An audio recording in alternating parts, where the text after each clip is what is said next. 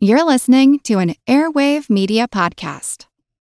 Hey guys, it is Ryan. I'm not sure if you know this about me, but I'm a bit of a fun fanatic when I can. I like to work, but I like fun too. It's a thing. And now the truth is out there. I can tell you about my favorite place to have fun Chumba Casino. They have hundreds of social casino style games to choose from, with new games released each week. You can play for free anytime, anywhere and each day brings a new chance to collect daily bonuses. So join me in the fun. Sign up now at ChumbaCasino.com. No purchase necessary. VGW. Void were prohibited by law. See terms and conditions. 18 plus. As a longtime foreign correspondent, I've worked in lots of places, but nowhere as important to the world as China. I'm Jane Perlez, former Beijing bureau chief for the New York Times. Join me on my new podcast, Face Off: U.S. versus China where I'll take you behind the scenes in the tumultuous US China relationship. Find Face Off wherever you get your podcasts.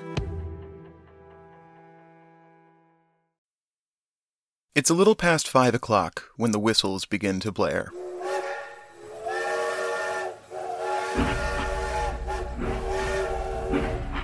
Out to the west, a train carrying several boxcars roaring forward at 45 miles per hour. And to the west, another train, also carrying several boxcars, also roaring forward at 45 miles per hour. Both conductors lay on their whistles. But neither shows signs of slowing down, let alone stopping. A few seconds later, the crews jump out into the Texas grass. It's September 15th, 1896, and two 35 ton steam engines are headed, full speed, towards a head on collision in the middle of the second largest city in Texas. And between them, a man atop a white charger, looking out one way and then the other down the tracks, smiling. Everything is going according to plan.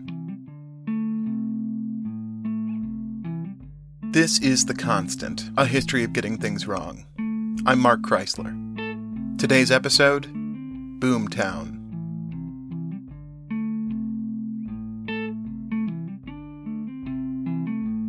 The dude on the horse was William Crush, general passenger agent for the Missouri Kansas Texas Railroad, which was popularly known as Katy. In 1896, Katy had a couple of seemingly unrelated problems. The first had to do with money. Three years earlier had seen the Panic of 1893, a deep economic depression caused in large part by the railroads. Throughout the 1880s, railroad companies had gone on a spree, building up lines in every which direction, regardless of whether anyone wanted to go those ways, and buying one another left and right.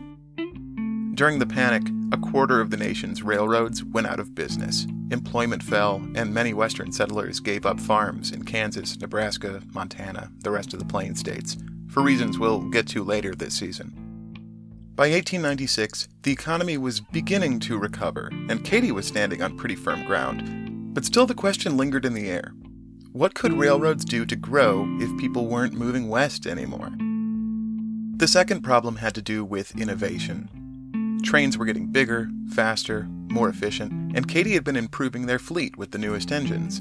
That left them with an incredible number of obsolete models that they didn't know what to do with. Soon, the ends of the lines were piling up old clunkers. To these issues, William Crush formulated a two birds, one stone solution that. Uh, boy. what adjective to use here? Audacious? Ludicrous, ingenious, insane, it's hard to pick just one. Crush's idea was for a publicity stunt.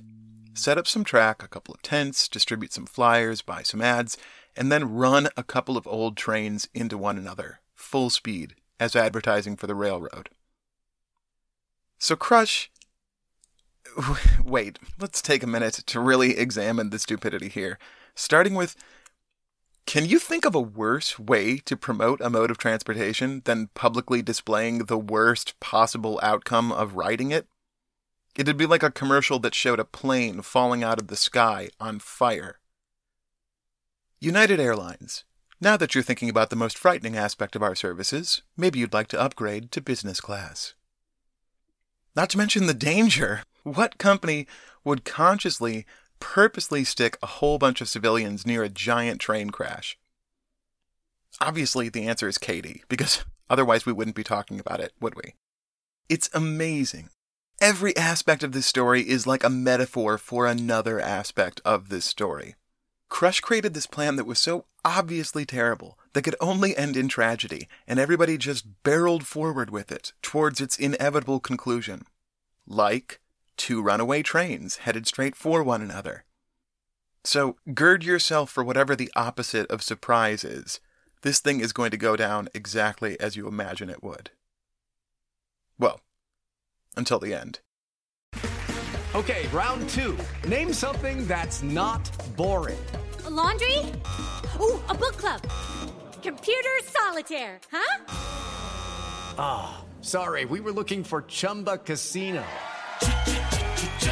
That's right. ChumbaCasino.com has over 100 casino style games. Join today and play for free for your chance to redeem some serious prizes. ChumbaCasino.com. No purchase necessary. Full prohibited by law. 18 plus terms and conditions apply. See website for details. Want to learn how you can make smarter decisions with your money? Well, I've got the podcast for you. I'm Sean Pyles, and I host NerdWallet's Smart Money Podcast. On our show, we help listeners like you make the most of your finances – I sit down with NerdWallet's team of nerds, personal finance experts in credit cards, banking, investing, and more. We answer your real-world money questions and break down the latest personal finance news. The nerds will give you the clarity you need by cutting through the clutter and misinformation in today's world of personal finance. We don't promote get-rich-quick schemes or hype unrealistic side hustles. Instead, we offer practical knowledge that you can apply in your everyday life.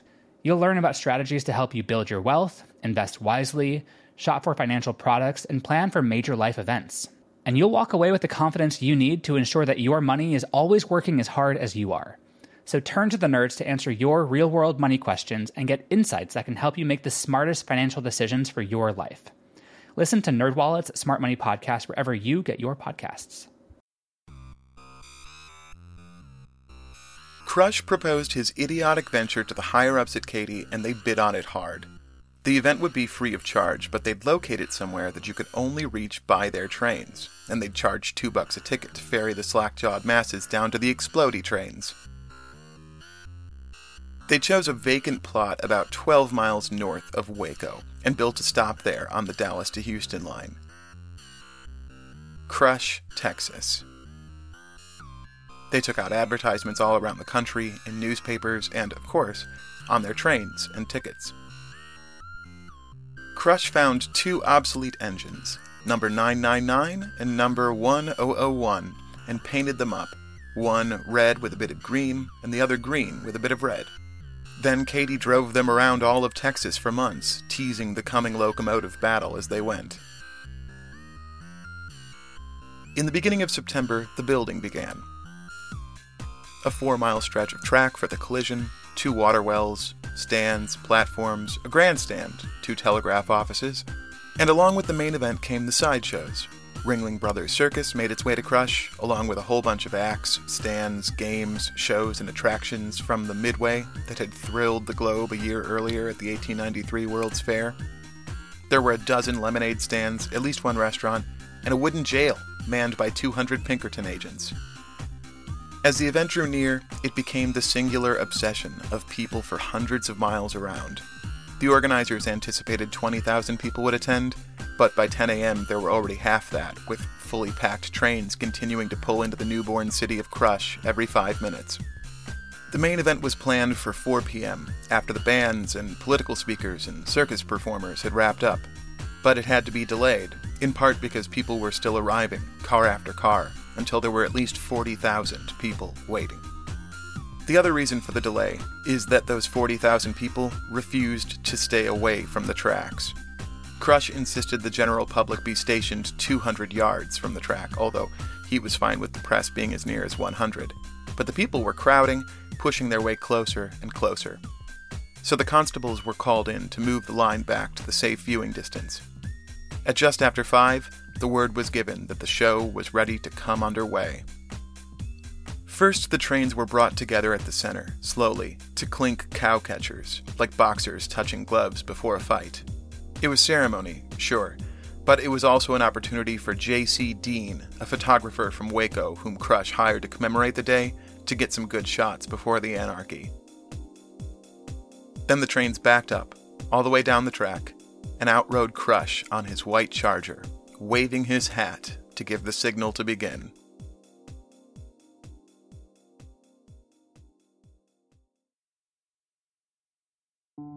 Imagine a hot, cloudless September afternoon in central Texas. The mass of people from all walks of life doctors and tradesmen, lawyers and laborers banded together to witness a singular act of senseless destruction. Anyone who was anyone and everyone who wasn't. Even Scott Joplin, the great ragtime composer. The circus freaks and hucksters, the hoochie coochie dancers, the acrobats, singers, medicine barkers, and vendors all fallen silent and all staring breathlessly forward. People stood on tiptoes, lifted children onto shoulders, craned their necks for a better view. A boy, Ernest Darnell, climbed to the top of a mesquite tree. And then they heard it. The chugs, the whistles, thrumming and screaming, growing louder, growing closer. The trains, each towing five boxcars painted with advertisements, had a max speed of around 45 miles per hour, although many there that day swore they were moving much faster. The conductors and engineers bailed, leaving the throttles and whistles fully open. There's only one way this can end, and it's coming up fast. As they got within a quarter mile, the bangs began.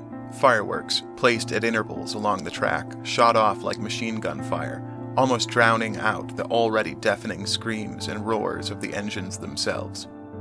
As quickly as that, almost quicker than onlookers could register, the moment was here. A thundering crash, metal rending metal, timbers shattering into splinters. Some say the trains reared up on one another like battling bucks and fell over. Others say they slammed straight through, becoming one mess of mingled wreckage. Then there was a silence. For a few seconds, and they must have felt like very long seconds, it seemed like the doomsayers and hand-wringers, the people like you and me who reasonably expected the worst, had been wrong. That everything had gone according to plan, after all. Until the boilers exploded.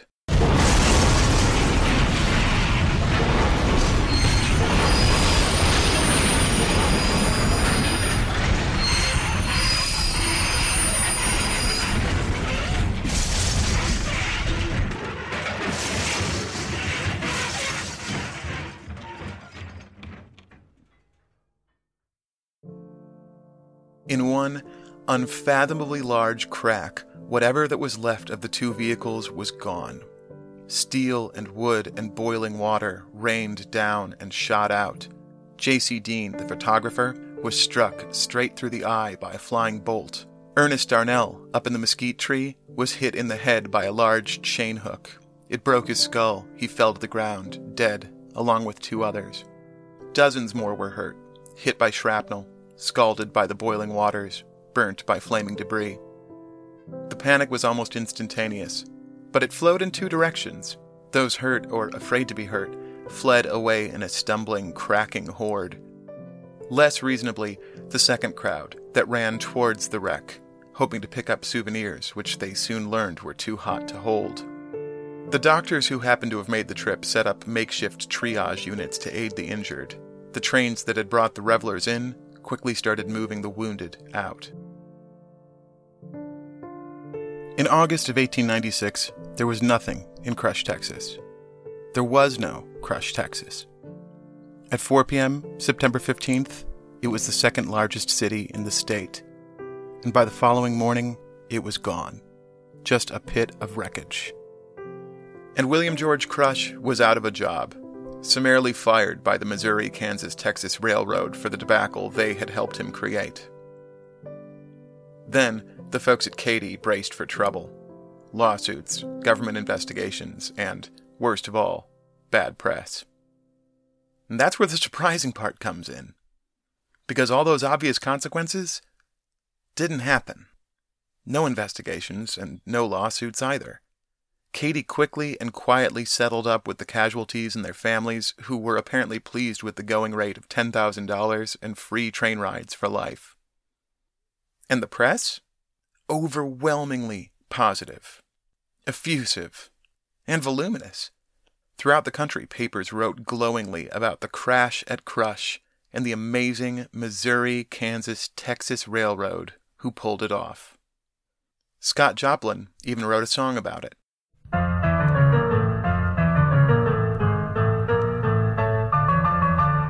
Great Crush Collision March.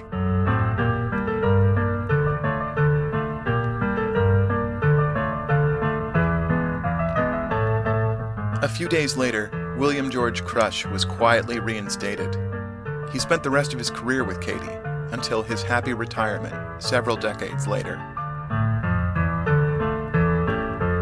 All of which leaves Crush, Texas in a paradoxical no man's land for our purposes. It's the story of getting something tragically wrong and having it go triumphantly right anyway.